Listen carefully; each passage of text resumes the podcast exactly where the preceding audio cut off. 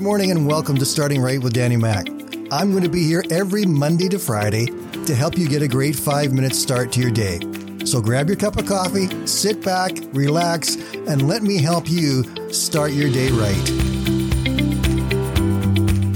There are so many great stories in the Bible about how God works in the lives of his people.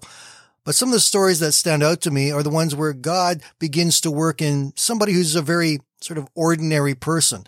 In some cases, they see themselves as less than ordinary. And then God comes along and he says, I want you to do something and I'm going to lift you up above where you are right now. And I'm going to put you into a brand new place. And in that new place, you are going to do some absolutely extraordinary things. Now, even as I describe that, our first thoughts may go to people like Moses or David or Gideon or even Paul. But today I want to talk about somebody else. And in this case, God's direction was given with a little bit more subtlety. The person I want to talk about today is Esther. Esther lived about 500 years before Christ was born. It was at a time when the nation of Israel had been taken captive by Persia, and many of the young Jews had been moved into Persia to be slaves. Well, it's in this setting that Esther was born, but she was an orphan, so she was raised by her cousin Mordecai, and she grew to be a very beautiful young woman. Well, King Xerxes and his queen Vashti, they had a bit of a falling out. So the king divorced Vashti and set her aside and went looking for another wife. Now, it wasn't like he didn't have more wives. He had a whole harem full of them, but because he got rid of one, he figured it was time to get some more. So he went looking and he called for all the most beautiful women in the country to come and stand before him. Esther caught his eye and the king chose her now to be his wife. Not only was she to be one of the wives, but she was elevated to the place of queen. What the king did not know was that Esther was a Jew. The king had an evil counselor by the name of Haman, and through a series of events, the counselor convinced the king that all Jews should be put to death. That caused Mordecai to come to his cousin, who was now the queen, and he convinced Esther that she needed to go before the king and plead the case of the Jews.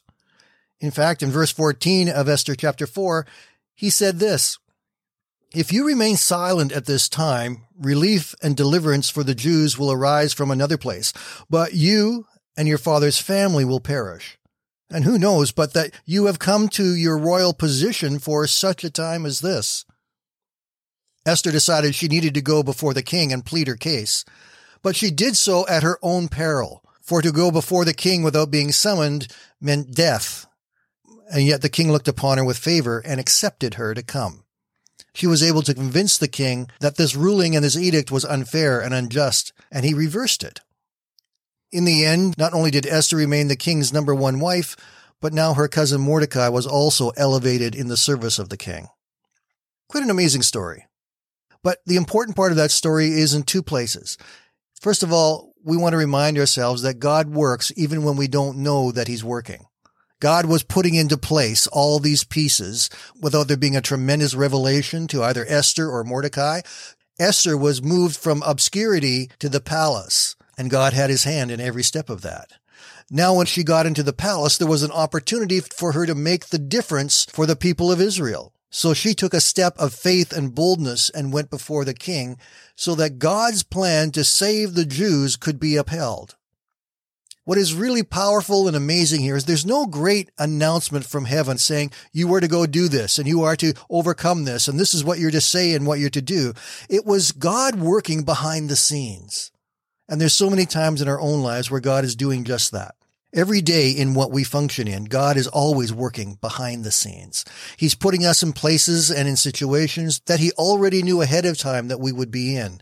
And sometimes we're in the right place at exactly the right time for just such a time as this to make a decision or an impact that will have long lasting effects for good and for God's kingdom. Our challenge is to trust God, to trust that He is always leading us in the direction that we're going, that we're not stumbling our way through life, but if we had committed ourselves to Him, He will guide us every step in our lives. And then there are times when He's going to use us in ways that we couldn't even believe or imagine if we thought about it before. God sees more in each one of us than we see in ourselves.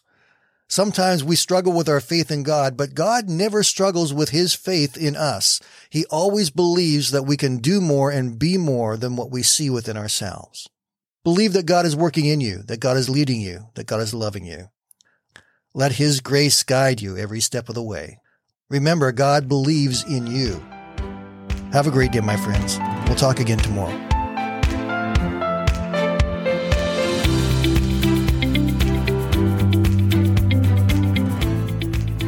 For listening today.